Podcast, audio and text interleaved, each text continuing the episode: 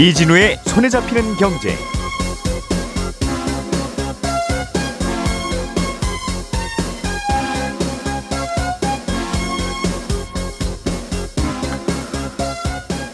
안녕하십니까 이진우입니다. 그래픽용 칩을 개발하는 반도체 회사 엔비디아가 PC용 칩 개발에 도전장을 내밀었습니다. PC용 칩 어, 업계의 선두주자인 인텔에게는 비상이 걸린 셈이고 삼성전자와 TSMC처럼 반도체 칩을 대신 만들어주는 위탁 생산해주는 기업에게는 호재가 될 수도 있는 뉴스이겠습니다. 중국 정부가 180조 원 규모의 대규모 국채를 발행하기로 했습니다. 중국이 이렇게 연중에 국채를 발행하는 건 매우 이례적인 일이라서 눈길을 끌고 있습니다. 보금자리 론이나 특례 보금자리 론 같은 정책 대출에 필요한 내년 예산을 정부가 전액 삭감했다는 보도가 나왔습니다. 이 뉴스가 어떤 의미가 있는 건지 이 얘기도 자세히 짚어보겠습니다. 10월 26일 목요일 손에 잡히는 경제 바로 시작합니다.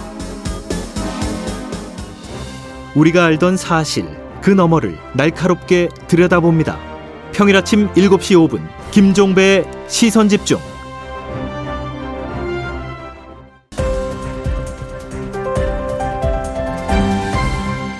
이진우의 손에 잡히는 경제. 네, 행복자산관리연구소 김현우 소장 그리고 서은영 경제뉴스 큐레이터 그리고 손에 잡히는 경제 박세훈 작가 이렇게 세 분과 함께 오늘은 경제뉴스 정리해 보겠습니다. 자, 엔비디아가 컴퓨터용 칩 시장에도 진출한다 하는 뉴스가 들어와 있는데 예, 서은영 큐레이터께서 좀 정리를 해주시죠. 네, 우리가 보통 PC용 칩이라고 하면 인텔을 많이 떠올리는데요. 딩동댕동. 네. 4, 486, 586, 뭐 이거 익숙하시죠. 이렇게, 이렇게 X86 방식으로 설계하는 PC 칩이 바로 인텔의 칩입니다. 예. 근데 이 엔비디아가 2025년 출시를 목표로 개발하는 PC 칩이 있다 이런 보도가 나왔는데 이, 이 특징이 모바일 애플리케이션 프로세서 앞서 그러니까 AP 분야 최강자인 영국의 반도체 설계 기업 ARM의 설계를 따른다라는 보도가 나온 음. 겁니다. 그러니까 인텔 칩하고는 설계 방식 자체가 다른 PC용 칩을 만들어 보겠다라는 건데요. 예. 어, 컴퓨터의 두뇌가 이 중앙 처리 장치 음. CPU라는 거라면 두, 이 스마트폰의 두뇌는 제가 아까 말씀드렸 어떤 AP. 애플리케이션 프로세서 AP거든요. 스마트폰의 CPU가 바로 AP라고 불리는 거다 어, 그 말이죠. 그렇죠. 근데 음. CPU랑 AP는 조금 차이가 있긴 합니다. 이따 다시 말씀드릴 텐데요. 음. 어, 인텔이 이 CPU 명가라면 ARM은 바로 AP 명가입니다. 예. 그러니까 지금 우리가 쓰는 이제 스마트폰 100개 중 99개 정도 까보면 이제 ARM 설계를 따르는 음. AP를 쓰고 있거든요. 예. 근데 최근 에 이제 PC용 칩 시장 동향을 보면 인텔 빼고는 모든 회사들이 이 ARM 설계 기반의 PC 칩을 만들면서 인텔의 야성을 막 위협을 하고 있어요. 음흠. 근데 여기에 엔비디아까지 가세한다라는 이야기가 나온 겁니다. 음, 결국은 스마트폰 칩을 잘 만드는 ARM이 에, 설계한 PC용 칩이니까 일단 기대가 크다. 네. 그런 거고 그걸 또 엔비디아라고 하는 만만치 않은 업체가 만든다고 하니 그렇습니다. 야, 이거 인텔 걱정이 많겠는데 네, 이런 그런 거, 뉴스죠. 거죠. 네. 음. 그럼 스마트폰 칩을 잘 만드는 ARM이 이 PC용 칩을 만들면 뭐가 좀 다를 거라고 기대를 할 만합니까? 뭐. 어, 일단 좀 기본 개념을 좀 설명을 드리면요. PC용 칩이라고 하면 이제 아까 말씀 가장 중요한 게 아까 말씀드렸던 CPU인데요. 음. CPU는 연산을 담당하는 단일 부품입니다. 그리고 이제 컴퓨터 안에는 그래픽 처리하는 칩, 통신 처리하는 칩 이렇게 각각의 다른 칩이 다, 다 각각 들어가 있거든요. 그 예. 공간도 넓고 하니까 음. 성능이 좋은 칩들을 하나씩 넣어서 각각의 성능을 그대로 이제 기능을 유지하는 거예요. 그런데 예. 반면에 AP는 CPU부터 그래픽 처리하는 GPU, 통신 담당하는 와이파이 칩, 블루투스 칩 이런 것들 하나의 칩 안에다가 다 통합하는 형태거든요. 예. 그래서 CPU만 따로 떼서 별도로 장착하면 성능은 훨씬 좋겠지만 부피도 많이 차지하고 뭐 전력 소모도 크고 음. 어 그리고 AP 같은 경우에는 단일 칩으로 만드니까 스마트폰 기기를 작게 만들기도 좋고 음. 전력 효율도 좋아지는 겁니다. 환경이 다르니까 서로 다르게 그렇죠. 만드는 거죠. 맞습니다. 아파트 전문 설계 업체와 네. 단독주택 전문 설계 건축 업체가 다르듯. 예. 네. 근데 이런 AP를 잘 설계하는 ARM이 만드는 PC용 칩이라면 저전력 고효율, 저발열이라는 이 AP 장점을 PC 칩에서도 잘 구현할 거다라는 음. 게 일단 첫 번째 장점이고요. 예. 또한 가지 이제 큰 장점이 바로 이 모바일 기기와 컴퓨터의 호환성이 높아진다는 점인데요. 음. 음. 이 반도체 제품들은 설계 방식에 따라서 연산을 진행시키는 명령어 구조가 완전히 달라지거든요. 좀 어렵죠. 예. 그러니까 컴퓨터와 이 내 스마트 기기가 서로 호환이 잘 되게 하려면 이 두 기계의 두뇌를 같은 회사가 설계하면 음. 서로 연산을 진행하는 구조가 같아지니까 예. 호환이 더 잘 되는 겁니다. 그러니까 가령 이제 뭐 앱을 개발할 때 iOS용으로 개발할 때랑 안드로이드 개발하는 거 별도잖아요. 다르잖아요. 그런 것처럼 이제 각각의 이 앱을 개발할 필요 없이 이 앱을 하나를 만들면 PC에서도 구동이 되고 가동이 되고 아하. 스마트폰에서도 가동이 된다는 거예요. 음흠. 그래서 애플 제품을 떠올리시면 이해가 쉬운데요. 안드로이드 체제 스마트폰 쓰면 이제 컴퓨터와 호환이 좀 제한적인데 음. 애플 같은 경우에는 한 명의 사용자가 맥을 쓰든 맥북 쓰든 뭐 아이패드, 아이폰 쓰든 어떤 기기를 써도 뭐 데이터도 호환되고 또 소프트웨어도 호환해서 이용을 할 수가 있잖아요. 그래서 어, 애플 역시 이제 과거에는 맥 제품에는 PC용 칩을 인텔 제품을 쓰다가 2020년부터 이 ARM 설계 기반으로 해서 자체 개발 칩 탑재하기 시작했는데 이때부터 이 기기 호환성이 상당히 좋아지면서 예. 맥 운영체제 점유율이 3년 만에 두배 이상 급등하기도 했습니다. 음흠. 그러니까 PC에서도 네. 어, 안드로이드 폰 쓰는 분들이 휴대폰에서 하던 일을 PC에서 바로 연동해서 그렇죠. 할수 있게 하려면 네, 네. 안드로이드 폰이든 무슨 폰이든 폰에 들어가는 CPU와 PC에 들어가는 CPU가 네. 서로 좀 그 뭔가 좀 비슷한 점이 많아야 되는데 맞습니다. 전혀 이제 다른 업체들로부터 조달하다 보니까 잘 손발이 안 맞은 걸 음, 이걸 모바일용 칩을 잘 설계하고 만들고 특징을 잘 알고 있는 ARM으로부터 설계를 받아서 PC용 칩을 만들면 네. 뭔가 그게 좀 잘 되지 않겠느냐 그렇습니다. 음, 그런 뜻이군요. 아, 알겠습니다. 어, 근데 이제 애플하고는 좀 다른 게 엔비디아는 애플은 자기들이 칩 만들어서 자기들 업, 그 휴대폰에 넣으면 되니까 그렇죠. 칩 만들어서 어디다 팔아요 하는 그런 고민은 안 해도 네. 되는데 엔비디아는 일단은 칩을 또 팔아야 되잖아요. 인텔이나 그렇죠. AMD 같은 같은 네. 운명인데 그러면 이제 PC 만드는 고객사들이 엔비디아 칩을 자꾸 이제 채택을 해줘야 될 텐데 그렇습니다. 음, 그것도 좀 도전적인 걸 텐데 뭔가 좀 믿는 게 있는가 봐요. 네, 일단은 우군이 하나 있다라고 알려졌는데 바로 마이크로소프트 MS입니다. 네. 어, 이번 외신 보도에서는 MS가 엔비디아 외에도 지금 PC용 칩 시장에서 인텔을 추격하고 있는 미국의 AMD하고도 손잡고 이 PC용 칩 개발 중이다. 이런 내용도 있었는데요. 예. 어, MS 하면 이제 윈도우가 바로 떠오르시죠. 음. 그러니까 맥 운영 체제가 이제 성장한 만큼 시장을 잠식당한 회사가 바로 MS인데요. 예. 이 MS는 수십 년간 인텔에서 CPU를 공급을 받다가 이 윈도우 기반의 PC나 노트북이 이 모바일 기기와 연결이 제한적인 게 계속 이제 걸림돌이 됐던 거예요. 네. 그래서 이제 나름 MS도 애플에 대항해서 안드로이드 기반 스마트 기기들이랑 좀 호환성 높여야겠다. 그래서 실제로 이런 시도들을 마- 여러 가지로 해봤습니다. 근데 이게 기기 간의 연산 구조가 다르니까 제한 사항이 좀 많았던 거죠.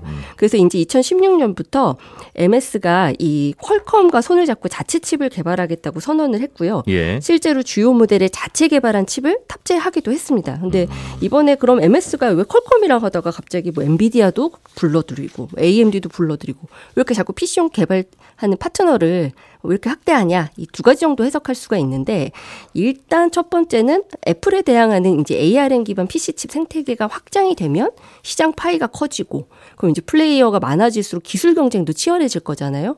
그리고 단가도 내려가겠죠. 그러니까 이 점을 좀 노렸다. 그리고 이제 두 번째로는 바로 이제 급성장하는 인공지능 시장에 대비하는 거 아니냐라는 분석이 나오는데 어, MS가 AI를 미래 먹거리로 보고 아주 적극적으로 투자를 하고 있습니다. 근데 AI를 미래 네. 먹거리로 안 보는 회사는 없죠. 없죠. 요즘. 그렇죠. 맞습니다. 근데 이제 이 MS가 이제 왜 그럼 PC용 칩에다가 왜 그럼 AI 시장 대비하는 게 PC용 칩이랑 무슨 관련이야라고 생각하실 수 있는데 MS가 제공하는 이 AI 서비스들이 잘 가동될 수 있게 최적화된 예. 칩을 개발할 필요가 있다라는 거고요. 어, 그런데 이제 엔비디아는 현재 AI 칩을 가장 잘 만들고 가장 많이 파는 회사잖아요.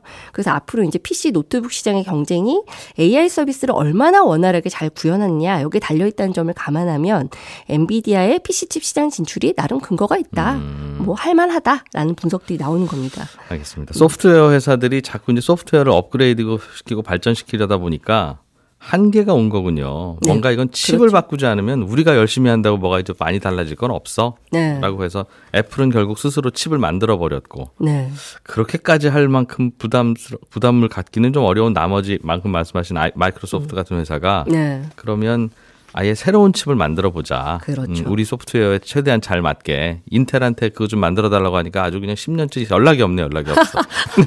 아, 네, 물론 그런다는 거죠? 있긴 있습니다만. 네. 네, 네. 음. 알겠습니다. 어, 그래서요. 아, 네. 그래서 이제 그럼 우리 입장에서는 뭐 일단은 남의 나라 얘기는 다 알겠고 우리한테는 어떤 영향이 있을까 이제 그 이야기를 좀 해보려고 하는데 네. 일단은 뭐 인텔한테는 좀 부정적인 영향이 있겠죠. 그러니까 최근 7, 8년 사이에 인텔 점유율이 이제 80%대에서 60% 수준까지 내려왔는데 아무래도 더 떨어질 가능성이 높아 보이고요. 반면에 ARM의 영향력은 더 커질 수밖에 없겠죠. 거기는 설계 회사인데. 네, 설계 회사인데 AP 설계뿐만 아니라 지금 PC 칩 설계까지 아주 이 영향력이 높아 지는 거니까요. 네. 그래서 ARM의 수익 구조를 보면 참 얄밉고 참 부러운데 음. 자사 설계 방식을 따르는 칩이 팔릴 때마다 로열티를 받는 구조입니다. 음. 그러니까 인텔 입지가 좁아질수록 ARM 돈을 많이 버는 구조라는 거죠. 설계비 따로 네. 받는 게 아니라 분양 네. 분양가의 몇 퍼센트를 네, 그렇게. 받는 네, 맞습니다. 네. 방식이라는 거죠. 예. 네, 그리고 또 이제 또 한 가지, 이제 이거는 우리가, 우리도 주목해 볼 만한 얘기인데, 결국에는 이제 반도체를 위탁 생산해 주는 파운드리 업체들한테는 뭐 소식, 이게 호재다. 이런 증권가 분석이 재밌는데 두 가지 이제 이야, 근거를 얘기하는데요. 예. 첫 번째는 이제 인텔은 대만 TSMC의 칩 생산을 위탁을 하긴 합니다만 가장 비싼 공정을 자체 생산했었거든요. 인텔은 자기네 네. 공장이 있죠. 그렇죠. 음. 그런데 이제 반 인텔 진영 업체들은 하나같이 보니까 다 직접 생산을 안 하는 회사들인 거예요. 음흠. 그래서 이들이 칩 생산을 많이 할수록 파운드리 업체들로서는 일감이 늘어난다라는 음. 거고요. 이제 두 번째로는 인텔이 파운드리 사업 재진출 선언하면서 이제 내년에는 삼성전자 제치고 이익이 탈환할 수도 있다 이런 얘기들도 최근에 좀 많이 나왔었거든요. 예. 그런데 이 파운드리 공정을 고도화하려면 투자가 많이 필요한데 인텔 매출의 지금 5, 60%가 PC 부분 매출인데 음. 이게 좀 돈이 덜 벌리면 투자 여력 줄어들면서 어 그러면 기존 TSMC랑 삼성전자를 위협하는 건 좀 제한적인 거 아니야? 그러니까 기존 회사들한테는 호재일 수 알겠습니다. 있다라는 이야기들이 나오는 겁니다.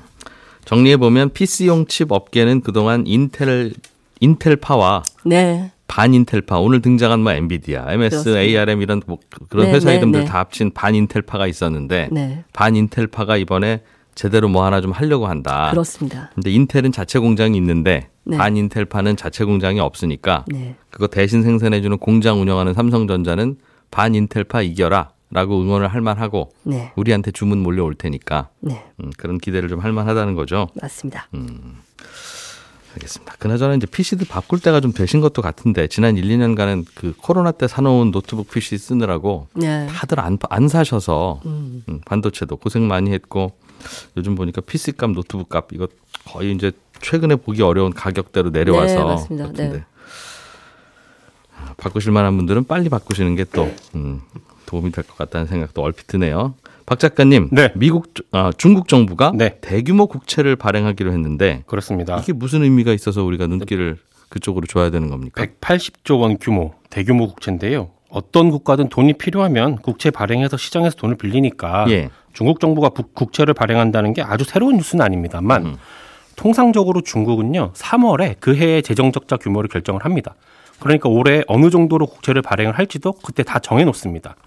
예정되지 않은 국채를 발행한 적이 있긴 했습니다만 그건 뭐 98년의 동아시아 외환위기, 2008년의 글로벌 금융위기, 2020년의 코로나 사태 이렇게 매우 큰 위기가 있었을 때만 예정이 없던 국채를 발행을 했었고 예. 그것도 3월에 이미 다 계획을 했던 거였지 음. 이번처럼 연중에 긴급하게 계획이 없던 국채를 발행한 적은 지금까지 없었습니다. 아, 그럼 중국에서 이번에 추경을 한 거네요. 그렇습니다. 우리 용어로 쓰면 그렇죠. 음. 근데 그 말은 지금 중국 경제가 매우 안 좋으니까 예. 급하게 국채라도 발행을 해서 어떻게든 해보겠다라는 걸로 해석이 되는 뉴스인 겁니다. 그 돈 구해서 이제 시중에 풀겠다는 거겠죠. 그렇죠. 재정 지출 늘리고. 그렇습니다. 크게 두 가지 목적으로 발행을 하는 것 같은데 네. 하나는 재정 상황이 매우 안 좋은 지방 정부를 도와주려는 것 같아요. 지금 중국 지방 정부 재정의 50% 정도는 부동산 개발 업체들이 내는 토지 사용권료거든요. 예. 근데 중국은 땅이 전부 국가 소유라서 부동산 개발 업체들이 지방 정부한테 땅을 빌린 다음에 50년씩 100년씩. 네. 예. 보통은 70년 계약을 합니다만 예. 빌린 땅을 개발하고 거기서 수익을 내는 구조인데 요즘 중국 부동산 개발 업체들 매우 힘들다는 뉴스 매일 나오잖아요. 음. 어제도 개발 업체 중에 규모가 매우 큰 비구 위안이 채권이자 목합하다는 뉴스도 나왔는데 여튼 이렇게 구- 부동산 개발 업체들이 힘들면 새롭게 땅을 빌려가지 않으니까 음. 토지 사용권료 수입이 확 줄게 됩니다. 그럼 지방 정부 재정이 어려워지겠군요. 매우 어려워지죠. 음. 그리고 지방 정부 재정의 다른 50%는 세금인데 지방 회사들이 장사가 잘 안 되니까 법인세 줄고 있고요. 음. 중국은 부동산 양도세는 있고 보유세는 없는데 부동산 경기 안 좋으니까 집 안 팔잖아요. 그럼 양도세도 안 들어올 거고. 그렇습니다. 그래서 여러모로 재정이 안 좋을 수밖에 없고 음. 그러다 보니까 이래저래 빚을 내고 있거든요. 지방 정부들이. 예. 근데 그렇게 빚 내지 말고 이제 우리가 좀 도와줄 테니까 요걸로 일단 음. 좀 어떻게 좀 해봐라 라는 의미의 국채 발행이 있고요. 다른 하나는 민심을 의식한 걸로 보이는데 중국도 요즘 고용 안 되는 게 큰 고민이에요. 근데 기본적으로 고용은 기업이 하는 일이지만 정부가 만들 수 있는 일자리가 있긴 하지 않습니까? 예. 도로나 철도, 항만 같은 거 만드는 인프라 사업을 하는 겁니다. 도로나 항만 같은 거 만들려고 하면 그거 만들 사람 고용해야 되니까 일자리 생기겠죠. 그렇습니다. 음. 그러니 정리하면 180조 원의 대규모 국채를 발행해서 빌린 돈은 지방 정부한테도 좀 주고 인프라 사업도 좀 해보겠다. 음. 그렇게 해서 중국 경기를 살려보겠다라는 예. 겁니다. 경기가 나쁘다는 건 다들 주머니에 돈을 집어넣고 안 꺼내는 일이니까 그렇죠. 정부가 가져다가 네. 그돈 좀 잠깐 빌려줘봐. 너 우리가 쓰게. 라고 네. 해서 갖고 오는 게 이제 국채 발행이고 재정 확대인데 그렇습니다.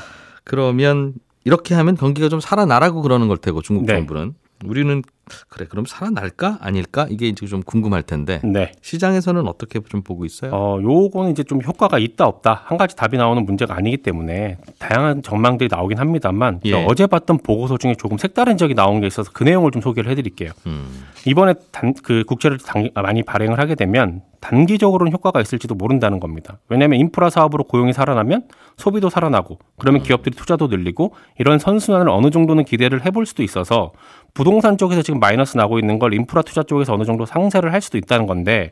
오히려 걱정은 은행이라는 지적이 나옵니다. 왜냐하면 예.